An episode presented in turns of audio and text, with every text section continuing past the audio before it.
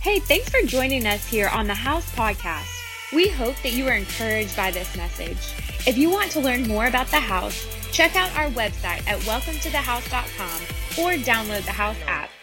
We're so glad you're here. If you are uh, new today, I do just want to reiterate what she talked about in the video. Like we really do want to connect with you today. We don't think we don't see church as you know we don't do drive-through church like McDonald's or Chick-fil-A. Even though you know what I'm saying, bless the Lord's chicken. I mean it's great. I wish they were open on Sundays, but I get it. Um, but we, we don't want you to just have a drive through experience of church. We really believe that when you begin to meet people, when you hear other people's stories, and you get to connect with people, and it, it, that, that is also a part of how God begins to change your life. And so we don't, if you are new today, I would encourage you, uh, take a moment, get that card, fill it out. You can take it to the Connect area out there. And uh, we're not going to send you 50 emails before you get home or show up at your front door. Uh, but we do want to reach out to you this week and just see if there's a way you can be connected here at the house because we think God has a plan for your life. And so, um, anyway, if we haven't met yet, uh, my name is Devyn, and I get to be one of the pastors here at the house. And so I'm so, yeah, come on, if we're going to do it, let's do it. You know what I'm saying? Not um, and we, we started a series last week, and we're going to wrap it up today uh, called Glory Days. Okay, and, and this is really what we're communicating is that your best days are not behind you, they are ahead of you. Okay? So it doesn't matter what age or stage of life you are in. Um, and while God wants you to honor Him for what He has done in your life, He also wants you to see that He's not done yet. If you're breathing, if you're if you're here today, then that means God that means that God has a purpose for your life. And so it does not matter what your 2023 was like, or your 2022, or your 21, or 20. I don't think that was that great for anybody, but God wants to do something new in your life. And so we've been looking at this verse, uh, 2 Corinthians chapter 3, verse 18. We're going to look at it again today. And it says, But we all, with unveiled face, beholding as in a mirror the glory of the Lord, are being transformed into the same image from glory to glory, just as by the Spirit of the Lord. And so we got to break this down a little bit. Um, he says, with unveiled with unveiled face. That's not something that, you know I'm saying, we, we use in our everyday terminology. Like you're not in the car, like, I got an unveiled face right now. Like, and so you, you would have to know that in the beginning, God created man and woman. He placed them in the garden with him, and he wanted a relationship with them. He wanted to walk with them and have connection with them. But there was sin that, that took place, and so sin always separates us from God. And so from that moment until now, God has been trying to get a relationship with us. And so we all have sin in our life, and so that keeps us apart. And so back in the day, in the Old Testament, you would have to go get an animal, and it would have to be spotless, and you would have to sacrifice it, and you have to take that to the priest. And then there was a certain place that even in the tabernacle you couldn't even go to. There was a veil, and only the priest could go back there. And so um, that that wasn't God's initial design, but that's what He had to do. And so this whole time He had a plan, though, to send His Son to come down on earth to live a perfect life, so that you and I may have a relationship with him. And so we don't we no longer sacrifice lambs and animals because Jesus was the sacrifice for us to have a relationship with him. So so this verse is saying that we don't have anything between us and God. We don't have anything between us and his presence anymore. Beholding as in a mirror the glory of the Lord. Now you know you looked in the mirror before you came today, okay? so maybe maybe you didn't get a chance to do your makeup before you left the house because you were getting kids ready and you were driving down the road, beholding yourself in the mirror, fixing your makeup. It, it's just as we stare at the glory of the Lord, as we as we spend time as, in His presence, as we condition ourselves to look at Him and not look at everything that's happening around us, what's happening in our life is we're being transformed into His image. You're being made less like you and, and more like Him. And that's a good thing because we are naturally uh, selfish. We are naturally uh, only concerned about ourselves. And as we spend time in God's presence, we're being moved into the image that He is glory by glory. So, piece by piece. It doesn't happen all at once, but over seasons of your life, you become the image of the Lord. And it's not by you, it's not, you don't do it by yourself. You, you don't muscle yourself into it. It's by the Spirit of the Lord. It's the Holy Spirit that begins to transform us into the image of God. And so we behold His glory. And, and, and last week we talked about being unstuck. we talked about how you don't have to be in the same cycle you were last year. You don't have to be in the same place you were 10 years ago.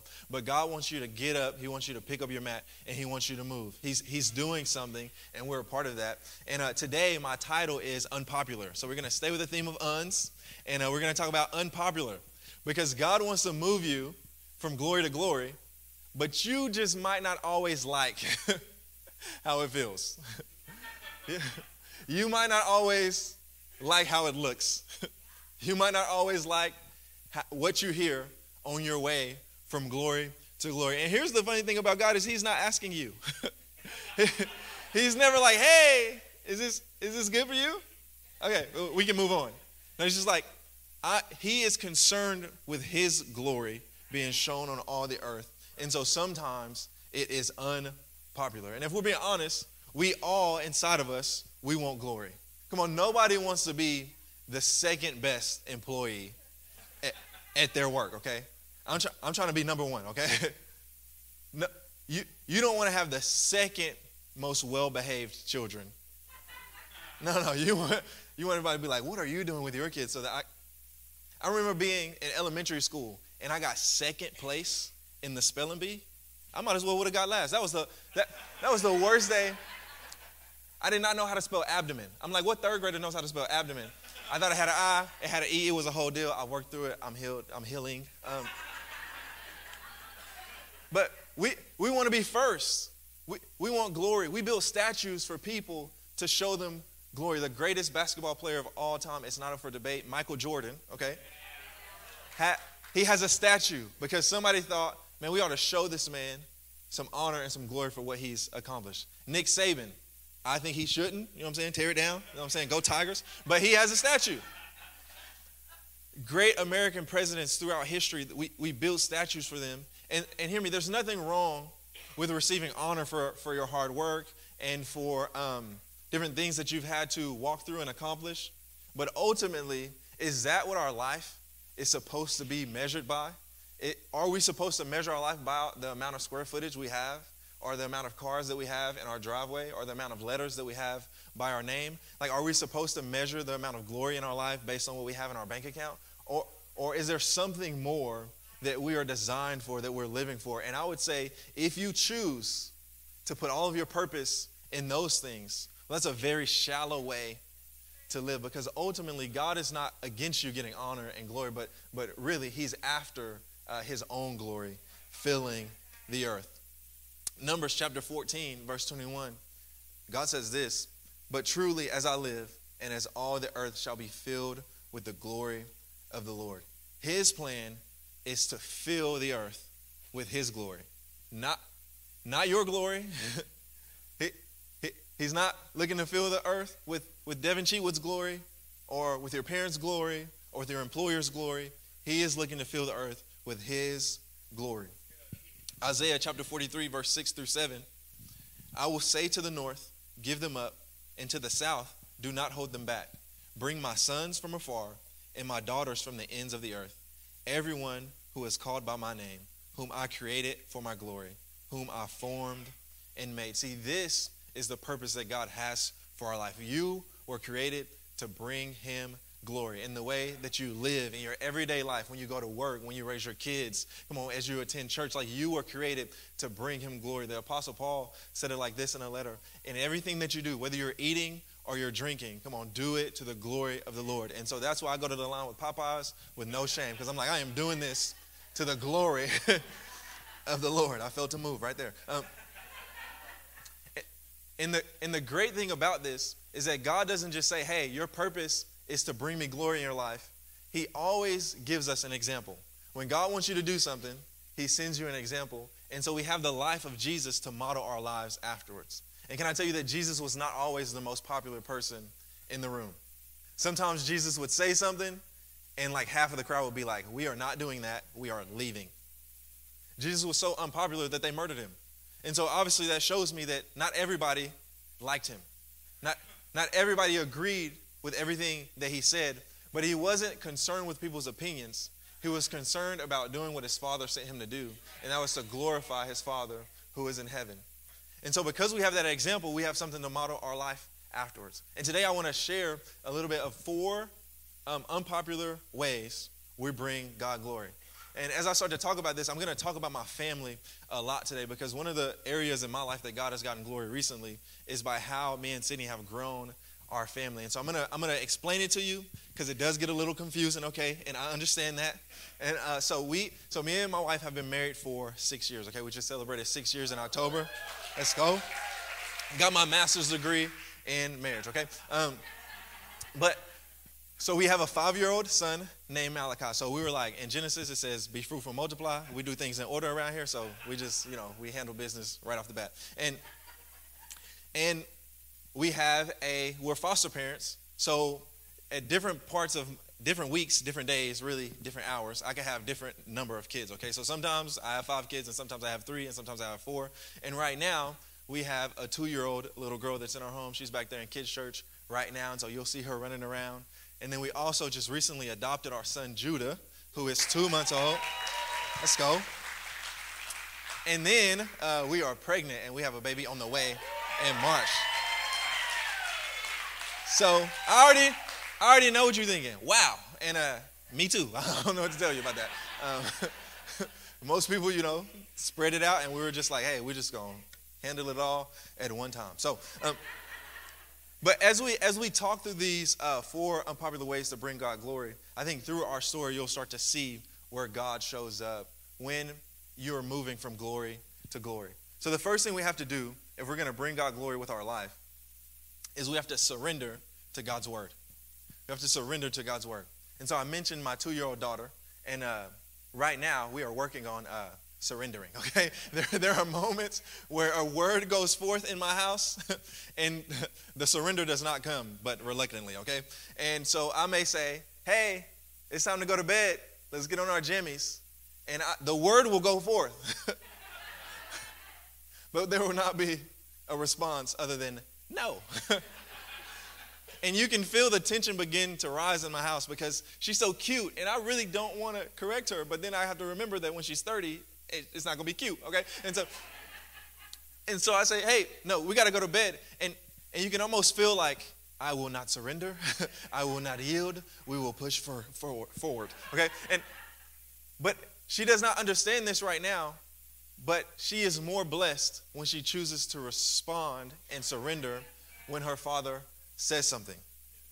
And so it's, it's, it's cute and we can laugh at a two year old, but if I'm being honest, there's moments where, and maybe it's just me, where God says a word to me, and I am like, I do not want to do that.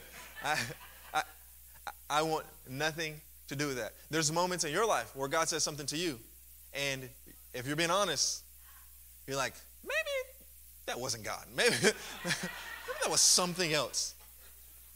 And here's what my two year old do, doesn't understand that I sometimes forget is that she is not able to raise herself. So she thinks nap time is terrible. But I know that nap time is saving her from being at 5 p.m. being cranky. She's not able to grow herself into all that she needs to become. She needs a father to say, hey, it's time to go to bed. Hey, that's your third pack of fruit snacks. It's time to be done. And, and you need a word from the Lord for your life. Matthew chapter 4, verse 4. Jesus is, he's, he's in the wilderness and he's being tempted and he's been fasting for 40 days. So the enemy tries to take like the low hanging fruit and says, "Hey, you could turn. You have the authority to turn these stones into bread. So why don't you just why don't you just do that? You'll have something to eat." And Jesus responds with this: "It is written, man shall not live by bread alone, but by every word that comes from the mouth of God." For for those of us who who follow Jesus, we we the word is not like a good add-on to your life. It is a necessity to your life. Like like you need it. And I'm all for getting on YouTube and watching some videos about advice, okay? I'm all for the Instagram reels that tell you how to manage your money and it's helpful. Like, like, go get the go get the wisdom, go get the counsel. Sit down with somebody and ask them, hey, how did you manage to do what you've done in your life? But at the end of all that, we have to get a word from the Lord. You you, you need a word from the Lord on how you're gonna raise your kids. Like there's some great stuff on YouTube, but ultimately, like you gotta ask God, hey, where do you want me to send my kids? I see all this stuff with private school and public school and homeschool and all that, and I get it, but where do you want me? Like, where, what are the Cheatwoods gonna do? And advice is great, But it's better to have the Word of God. Because it doesn't say we live off of the advice of well meaning people, it says we live off of the Word of the Lord. What, what are you going to give for Heart for the House? Well, you, I wouldn't just pull a number out of nowhere. I would begin to pray and ask God, what, what do you want me to do? God, do you want me to buy that house? Or did I see somebody else buy a house? It's a little bit bigger than mine. And how dare you have a bigger house than mine? So now I need to catch up. Like, like, are we waiting to hear the Lord? And here's the here's a great thing about the Word of God. It cannot be molded to fit my agenda. I cannot transform it to mean what I want it to mean. No, it's to be surrendered to. In other words, God, you said it, and I may not even agree with it, but I'm going to do it because I'm surrendered to your word. I'm surrendered to what you want to do in my life, and I don't think I have better ideas than you. And I believe that God has a word for you. I believe that God wants to speak to you over this next year. God has something He wants to say to you about your family. God has something He wants to say to you about your career. God has something He wants to say to you about your next step in your walk with Him. But we have to stop and listen for Him to speak. And so this is why for my family, we don't miss church. If we're out of town on a Sunday, we'll, we'll go to another church that's preaching the Bible. But, but we don't miss church. Why? Because, because this is the place where God is beginning to speak to us. This isn't the only place He speaks, but, but He speaks to me on Sunday. So I'm on the front row with my notebook, not because I'm just like, hey, I just want to take notes, but it's because God is, has an opportunity to, to speak to me. This is, this is why we jump in a life group. Sure, we want to make we want to build relationships and make connections, but ultimately, through our life group leader, like a word could come forth that's, that's good for your life. And so we have to surrender to what God has for us. Isaiah chapter 55, verse 11. This is God speaking, and he says, So shall my word be that goes out from my mouth. It shall not return to me empty, but it shall accomplish that which I purpose, and it shall succeed in the thing for which I sent it. God is the only one who gets the right to say this. God is the only one who is batting 1,000 on the words that he says coming back to him and fulfilling what he sent it to do. So I don't know about you, but I say stuff all the time. and I think I'm right. I really do. Until Google is popped out. Until some questions start being asked. And I'm like, you know what? I could see where I was wrong on that. My words return to me all the time, and they are void. Your words return to you. You, you know you made some New Year's resolutions last year. Our words return to us void, but God's word never comes back to him without doing what he sent it to do. And how blessed are we that we get to hear from a God who doesn't have to change his mind, who doesn't have to say, oh, I was just kidding, who never misses it, but he always says what's going to happen. It's important to, to remember that you have a word from the Lord because the second unpopular way we bring God glory is we praise Him in the suffering. I, the word is exciting. When you get the word, come on, you're in a prayer service and somebody prays, they lay hands on you, and I'm like, this is what the Lord is saying. I'm like, oh, this is awesome. Tell me more. When you're in church and you feel like the pastor is speaking directly to your situation and you're writing it all down, that's an exciting moment. But it's just what comes afterwards. Isn't that great? That, that you don't automatically move into it as soon as someone says it. As soon as God tells you, hey, I, I want you to grow your family, it, it doesn't just automatically happen. And how do you respond when God has said, hey, I, I want you to grow your family, I, I want you to build your family, but so you have one kid and it's like, oh, this is awesome and then your wife gets pregnant, and then she has a miscarriage. And then a little, a little time passes, and she gets pregnant again, and there's another miscarriage. And what do you do in that moment? Because it's easy to praise on the back end of it. It's easy to go, whoa, that was awesome, when, it, when it's over. But how can we say you have to praise in the in the middle of suffering, in the middle of heartache, in the middle of loss, in the middle of divorce? Like, like how can we say that you have to praise in, in that moment? I was thinking about this, and I started to think about in the 1700s and the 1800s when, when slavery was, was still legal, how the songs that were popular then were spiritual songs of praise to the Lord. There's not many complaining songs from the 1800s. And, people who were enslaved will begin to sing about how the Lord will rescue them. And so this one song uh, stuck out to me, and it's called uh, I've Been in the Storm So Long. I think they're going to put the lyrics up here. But it says, I'm so tired, so tired, Lord. My feet are weary, and my soul is too. I need your strength, Lord, to carry through. Won't let my soul become another victim, too. Now, think about the reality of someone being chained, being separated from their family, being moved across the world to a place where they don't know anything, singing about how they're not going to let their soul become a victim because they're trusting in the Lord. And if in that moment they can sing that and say that, how much more can we, in the middle of our issues, begin to still offer praises to God even though we are suffering? Romans chapter 8, verse 16 through 18. The Spirit Himself bears witness with our spirit that we are children of God. And if children, then heirs, heirs of God and fellow heirs with Christ, provided we suffer with Him in order that we may also be glorified with Him. For I consider that the sufferings of this present time are not worth comparing with the glory that is to be revealed to us. So you're an heir. There, there, if you are in the family of God, there is an inheritance coming your way. not provided that you stay consistent, not provided that you are a great person, but provided that you suffer. in other words, your suffering is your ticket into what God has for you. And we cannot step into more unless we go through a little bit of suffering. And here's what I want to encourage you with today everybody has to suffer. Everybody has seasons of suffering in their life. It doesn't matter what family you came from, it doesn't matter how much money you have, it doesn't matter how great you are. Everyone has to suffer. It may not all look the same, but the Bible says that the rain falls on the just and the unjust alike. And so we all step through suffering, but we can praise Him in the middle of it because we know that there is something coming that's better. In the, and in the middle of it, it feels like this is the worst thing ever. But what this verse is telling us is that there's going to be a glory that's revealed in us. And by the time that happens, when you look back and you, you compare the two, you're going to almost feel silly that you that it's like this isn't the, the weight of these is completely different this glory is so much greater than the pain that i went through and so right now in the middle of it i'm going to begin to praise God. Here's what else I would tell you is that even if God doesn't do it on your terms, He's still been way too good to you.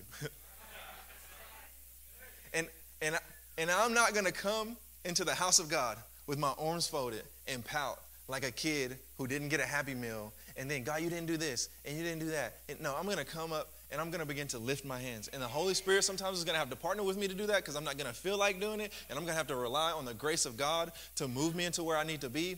But ultimately, I'm going to be found praising Jesus because that whenever I praise him, I begin to shift my perspective and I move my focus from what he hasn't done in my life and I begin to move my focus to what he has done in my life. And so I wish I had like three people up in here right now who would say, "You know what? God hasn't done everything that I've asked him to do, but my life is pretty great. You know what? Everything hasn't hasn't plan, planned out. There, there's no way you should be in the rooms that you're in there's no way you should be in the place you're at in your family. And if it hadn't been for the grace of God on your life, you wouldn't even be where you are right now. So how could we come in and go, you know what, I'm just going to complain and I'm going to gripe? No, no, no. I'm going to praise in the middle of my suffering because there's more glory on the other side. Psalm chapter 22, verse 1 through 5. And this, Jesus actually quotes this while he's on the cross. It says, My God, my God, why have you forsaken me. Anybody ever felt like that? Like, like God, where are you at? you you have completely left me. I thought you were with me, but you're not here anymore. Why are you so far from saving me? From the words of my groaning. Oh my God, I cry by day, but you do not answer, and by night, but I find no rest. Yet you are holy, enthroned on the praises of Israel. Not the complaints of Israel, not the criticisms of Israel, but the praises of Israel. In you our fathers trusted. They trusted and you delivered them. To you they cried and were rescued. In you they trusted and were not put to shame. Listen, we've all felt like there's distance between us and God. We've all been in seasons where it's like, hey, I, I don't know what's going on, but I feel far from you.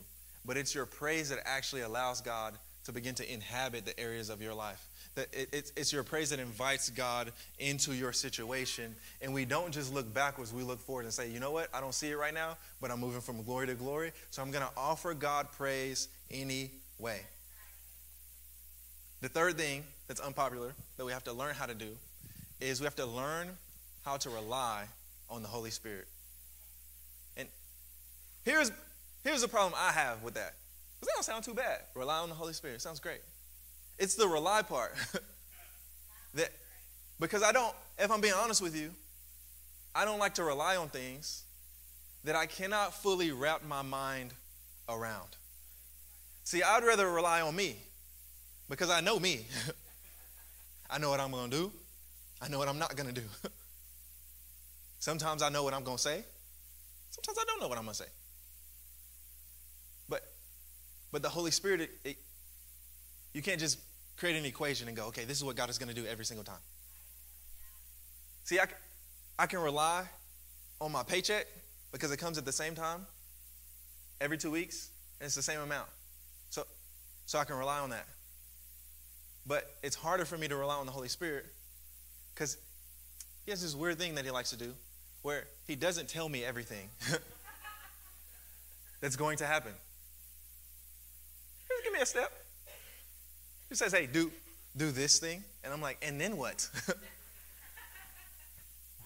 well, after you do that, we'll talk again. and, and I would actually say that unless you learn to rely on the Holy Spirit, you actually can't do any of what we've talked about for the last two weeks. Unless the Spirit of God leads you and guides you and brings to remembrance the Word of God to your life, you can't fully move from glory to glory. You need the Holy Spirit to do that. Romans chapter 8, verse 26. Likewise, the Spirit helps us in our weakness, for we do not know what to pray for as we ought. But the Spirit Himself intercedes for us with groanings too deep for words. In other words, you don't even know, you don't even know what to ask God for. And, and we think that we are so smart and we have it so put together because we live in a very pull yourself up by your bootstraps. You can do it, you can build it, you can start from nothing and grow into something. And all, none of that is negative unless you forget that the Spirit of God is the one who partners with you and moves you from glory to glory. The Holy Spirit leads us. The Holy Spirit tells us where to go and where not to go. And, and, and we can, obviously, we can take this all the way over here. So let's keep some balance. I don't think you have to wake up and go, Spirit of God, what color pants do you want me to wear today? That, that's not what I'm talking about. but when you are moving into making decisions, when, when you're in a situation and you don't know what you're going to do, that is the time to lean into the Spirit of God. And there's some things that, that me and Sydney were talking about this past week. And we were just talking about the journey of how God has built our family, and it hasn't been a normal journey. And we were starting to bring to, like, we were starting to remember all the things that we decided to do. And I would love to stand before you and go, me and Sydney made all the right decisions every time, and we had a great attitude about all of them 100% of the time over the last four years. I can write a book about it and tell you how to do it. But we didn't. In fact, most of the time, she would pray and worship, and she would feel like, okay, the Lord is telling us to do this. And she would come into the room and she would say, This is what the Lord, this is what I got from the Lord. And I would say, I actually, I don't want to do that. I don't want to do that. And then I would go and pray and worship, and I would get something from the Lord, and I would go to Sydney, and I would go, Hey, babe, this is what we're supposed to do. And she would go, Uh, I don't want to do that. So I would love nothing more to be like, hey, this is how you do it, the one, two, three. But here's what I can tell you is that you have to learn to rely on the Holy Spirit. And so we were in the middle of trying to build our family, and we felt like the Spirit of God told us, hey, make room. Like, if you want more kids, make more room. So we turned what was like my game room and my office and all that, we had to get rid of all that stuff, and we had to make a nursery. So we bought a crib, and we put some baby stuff in there, and we picked out a name. And if you're looking at that, you would go, well, that's weird. You don't have an extra kid. I know. but the Spirit of God led us to do that. All of our friends who would, who would, I spent more time buying stuff for babies. And I, I didn't even go to the, to the store when we were buying stuff for Malachi. But the Spirit of the Lord told us, hey, you need to bless the people that you know who are bringing kids into the world. And so we were hosting baby showers and we are buying gifts. And we're, and but that's weird. What, how, how could you celebrate what somebody else is getting that, you know, I didn't want to do it. but the Spirit, but the Spirit of God began to lead us to do it. And so what you're, what you're not hearing is, Devyn and Sydney did it because they are good people. No, the Spirit of God leads you. And so I don't, I don't know what the Spirit of God is leading you to do, but I would, I would ask you to consider this. Are you relying on the Spirit or are you relying on yourself? Are you relying on the helper and the advocate? Because even Jesus, after spending time with his disciples, three years they followed him, went everywhere that he went. He even said, Hey, I'm, I'm getting ready to leave, but please don't do anything until the Spirit of God comes. Because if you start trying to do stuff out of your own power, you're gonna you're gonna mess this whole thing up. But if you'll wait on the Holy Spirit who I'm sending, then you'll be empowered to do what I've called you to do. Zechariah chapter 4, verse 6. Then he said to me, This is the word of the Lord to Zerubbabel, not by might, nor by power, but by my spirit, says the Lord of hosts. So you can't power your way through it, you can't muscle your way through it. It's nothing that you bring to the table, and it's everything that God brings to the relationship that you have with Him. I, I wonder if there's some areas in your life where you think it's just not working, but really you're just relying on your own strength. So you think your kids are a lost cause.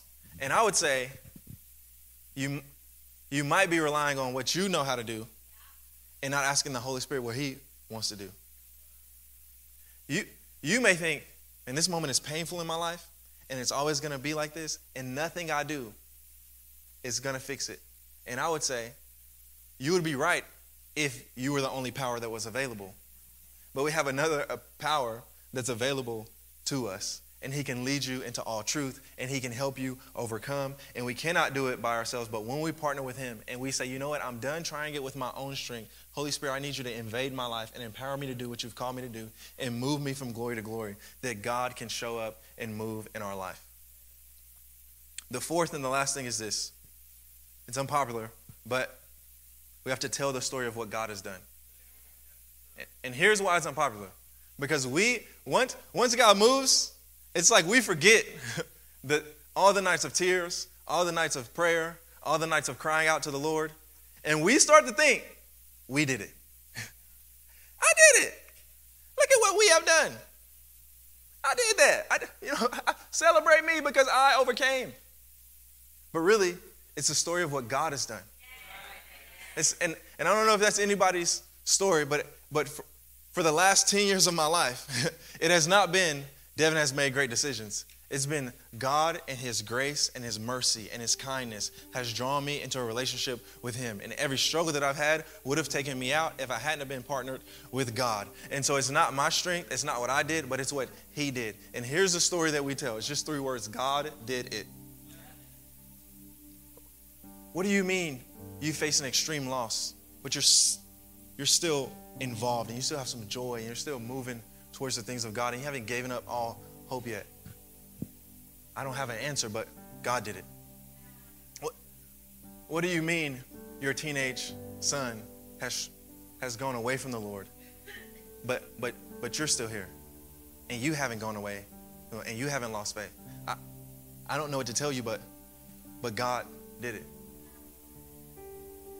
What do you mean you were raised by parents who had no concept of Christianity and or a relationship with God, but somehow you ended up in the, in the house of the Lord, serving Him, being on a team? Like, I, I don't have a, I don't have an answer other than God did it. God, God moved, and and that helps people because there's somebody in the room right now who they don't know what they're gonna do, and they don't need another person to stand up and go, well, here's the five things that you ought to do right now to fix your life. That is, that's not what we do. we teach people to have a dependence on God because He is the one who sees you through. I, I don't know why we had one son for five years and now we got three more kids just out of nowhere. That's, that's how God did it. So I don't have a playbook to give you. I don't have a one, two, three to give you. But I can tell you that if God can do it in my life, then He can do it in your life. Because here's, here's, what I, here's what I started to do in the middle of that gut wrenching season is I started to look at other people stepping into what we hadn't stepped into yet. And I started to think maybe there's something special about them that I don't have. Maybe there's something that they're doing that I'm not doing. And what you need to hear is that, that I'm not made in a different image than you. We're both made in the image of the Lord. And He wants to move both of us from glory to glory. So I have the same ability to surrender to His word that you do. I have the same ability to praise Him when I'm suffering that you do. I have the same ability to rely on His Spirit that you do. And so I don't know what you're stuck in today. I don't know where you're at today. I don't know what you thought this season of your life was going to be like. And maybe it looks completely different. But I'm here to tell you, it's, it, you won't like it. It, it will be painful. But God is going to move you from glory to glory. And, and when you overcome, that's not the time to forget about Him. When, when you overcome, that's not the time to be like, hey, I'm back doing what I was doing. When you overcome, that's the time that you immediately turn and start to tell the story of what God has done in your life. Jesus is preaching in Matthew chapter 5, and he's talking about how nobody lights a lamp and then covers it up. He says, in the same way, in verse 16, let your light shine before others, so that they may see your good works and give glory not to you, not to your family, not to anyone, but your Father who is in heaven.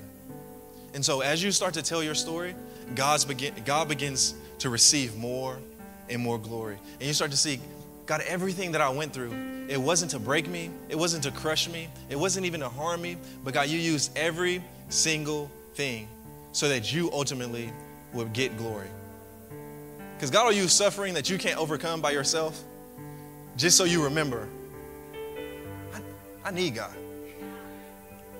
I can't do this in my own strength. I, I, we only overcome by the blood of the Lamb and the word of our testimony. And so when you come and you start serving and you jump on a team, you're not just here hanging out with some kids or opening a door. No, your life is telling a story. Come on, the works that you're doing, the, the things that you've overcome, there's going to be a moment where somebody says, I didn't even know you went through all that. How come you went through all that and you're still here? And that is the moment where you get to tell the story of what God has done in your life.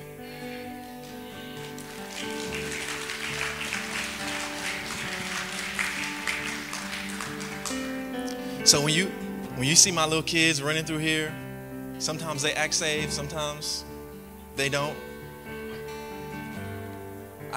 I don't want you to see them and go, man, look at what Devyn and Cindy have done. I don't want you to remember something that I said. I want you to see my kids and go, look at what God has done.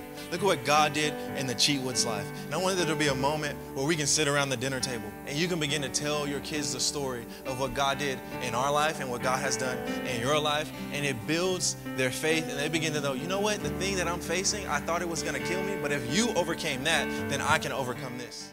Thank you for listening to this week's podcast. We would love to hear how this message impacted you.